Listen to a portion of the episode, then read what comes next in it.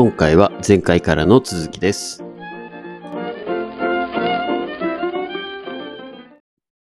本田さん、本田さんはいが見つけてきたね、その日経ビジネスの、はいはい、これやりますか？関連して。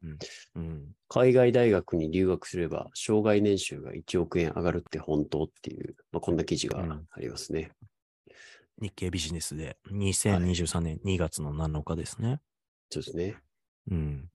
なんですかね、偏差値50を切るようなお子さんがアメリカうん。のスタンフォード、マサチューセッツ、カリフォルニア大学、うん。ぬんかんぬんなどの名門大学に入学しています。それを見てはい。何か裏道のようなものがあるのではないかと思われるのですが、そんなことはありません。うん。日本では留学に対する情報があまりに乏しいため、皆さんトップ大学に入るのを知らないです。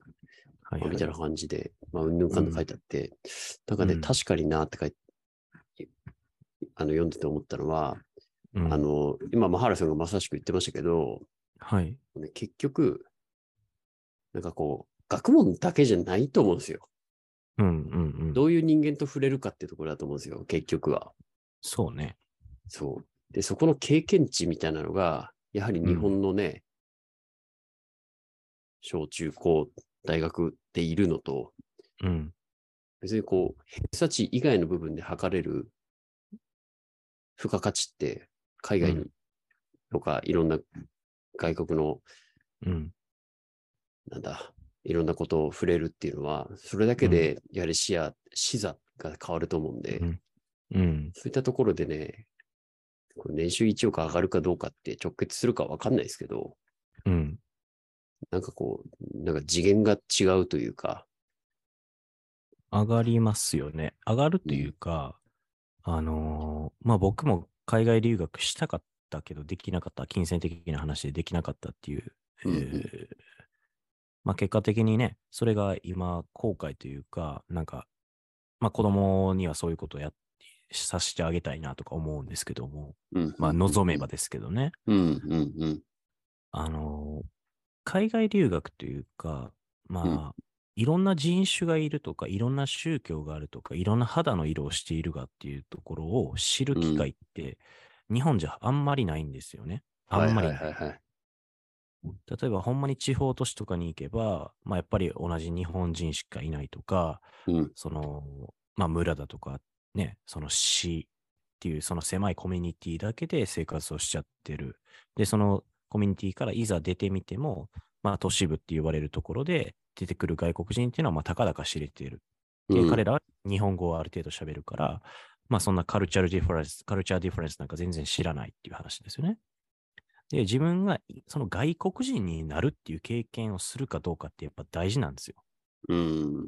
僕は香港にいてて、外国人、日本人っていう外国人の経験をしてるから、うん、だから外人なんて絶対言わへんし、うん、日本語って外人って外の人じゃないですか。めちゃめちゃ疎外感あるわけですよ。うん、ああいうのっうんて。それを外国人って外国の人っていうのと外人っていうのは全然違うわけです。意味合い的に。とか確か。まあそういう一人になるとか、えうんー頼る人がいない中での生活を経験してるかどうかってやっぱ人生において僕は非常に大事だと思っていて、まあそれが別に海外でしていようとも国内でしていようとも、まあそれは一緒なんですけれども、特に海外やとそういう傾向というか、あー自分が外国人であること、日本人であることっていうのは強く意識するので、その経験っていうのはやっぱ大事ですと。で、まあ、ここと留学に関して言うと、えー僕実は甥っ子に、えーっと留学行けばっていうことをずっと言ってるんですよね。大学、まだ中学生なんですけれども、うん、まあ、姉の子供なんですが、うん、うん、もう姉貴とその甥っ子にはずっとこういう日系のこういう記事とか、留学の記事とか難しいやつなんですけど、送りまくってるんはいですよ。はいはいはいはいはいはい。まあ彼女とね、彼自身がどう判断するか別としてお金の問題もあるから。うんでも意外とアメリカのそういう留学制度とかって、えー、まあスコアラーシップ、要は、えー、補助金じゃ奨学金なくて、。奨学金。奨学金うん、返さなくていいやつがあるわけですよ。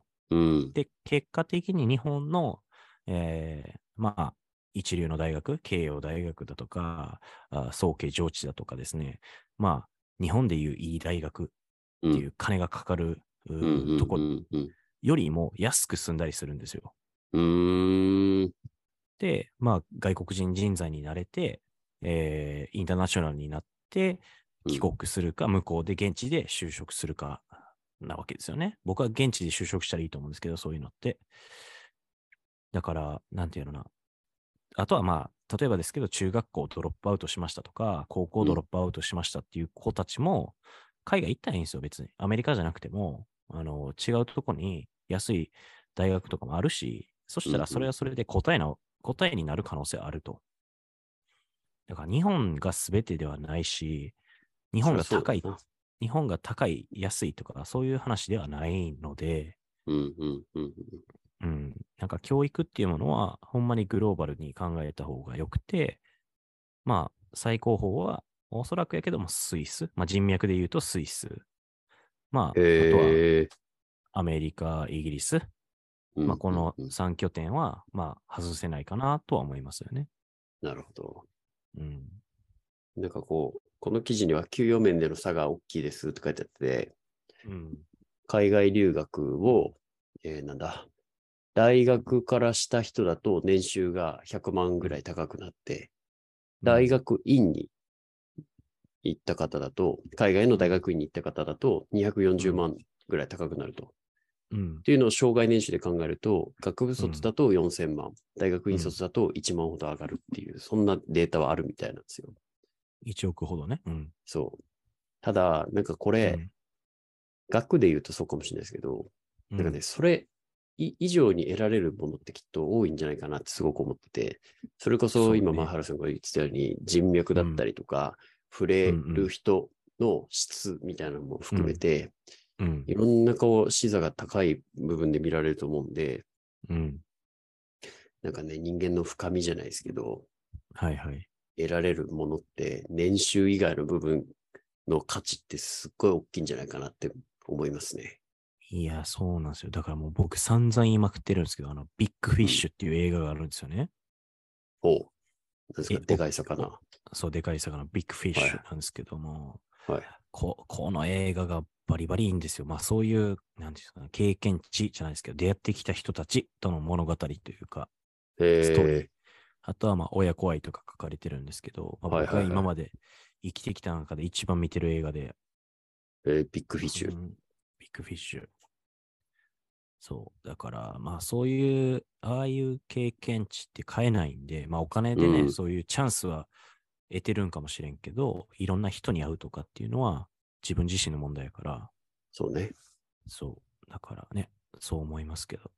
めちゃめちゃ話飛び飛びであれですけど、だから習い事に関してはまあね、僕の意見は子供がやりたいことを、あのサポートしてあげると。情熱注げることをサポートしてあげるっていうのが答えかなと。まあ、そのためにいろんな経験含めて、いろいろ触れさせてあげるっていうのが、まあ、お金はもったいないと思いながらも、お思う気持ちもわかるけれども、うんそ。こはもうある程度投資だと思って、どんどんどんどんいろいろ触れさせてもらうっていう方がいいんじゃないですかっていう話ですかね。そう。だからそう考えると、やっぱりお金マジかかりますからね。ねあの、今この方、みたらし団子さん30代じゃないですか。はいはいはいで。、大体やっぱり子育て、まあ一人二人含めて考えると、えー子供が育つのが多分50代、60代になってからなわけですよね。うん。で、それまでにお金かかると。うんだから、家計としては火の車の家計が多いんですよ。うん。で、えーいざ50代、60代になってきたら、まあ、親の方が結果退職するやんってなるわけですよね。うん。で、そっからようやく資産資産運用とかのことを考え出すんですよ。退職やばい、退職後やばいやん、みたいな。うん。でも退職金で資産運用失敗したらもう結構老後やばいですよねって話じゃないですか。そうね。リスク取れないですもんね。そう。だからめちゃめちゃ板挟みというか考えて、そこは計画立てて、まあ30代ないし、まあ20代も含めてですけども、40代でもいいですし、こう、現役の頃からしっかりと運用していかないと、いきなり、じゃあ50代後半、60退職したから勉強しだしたら遅いんですよ、圧倒的に。うん。間違いない。時間ないですからね。間違いないです。間違いないです。だから、まあね、例えば積み立て投資もそうかもしれんし、うん、まあ、ある程度あるまとまった資金があるんやったらまとまった資金運用するのもそうやろうし、うん。で、同時に勉強せんとあかんしっていう話なんですよね。まあ時間ですよね。一番そうそう本当に大事なのは。そう、時間って資産ですからね。皆さん結構、なんやろ、おざなりにしてるというかね、全然気にしてない感じしますけど、お金は別に運用で失敗したお金とか取り返せますけど、時間だけは取り返せないんで、そうね。うん、いや、本当に。ね。いや、本当にそう思います。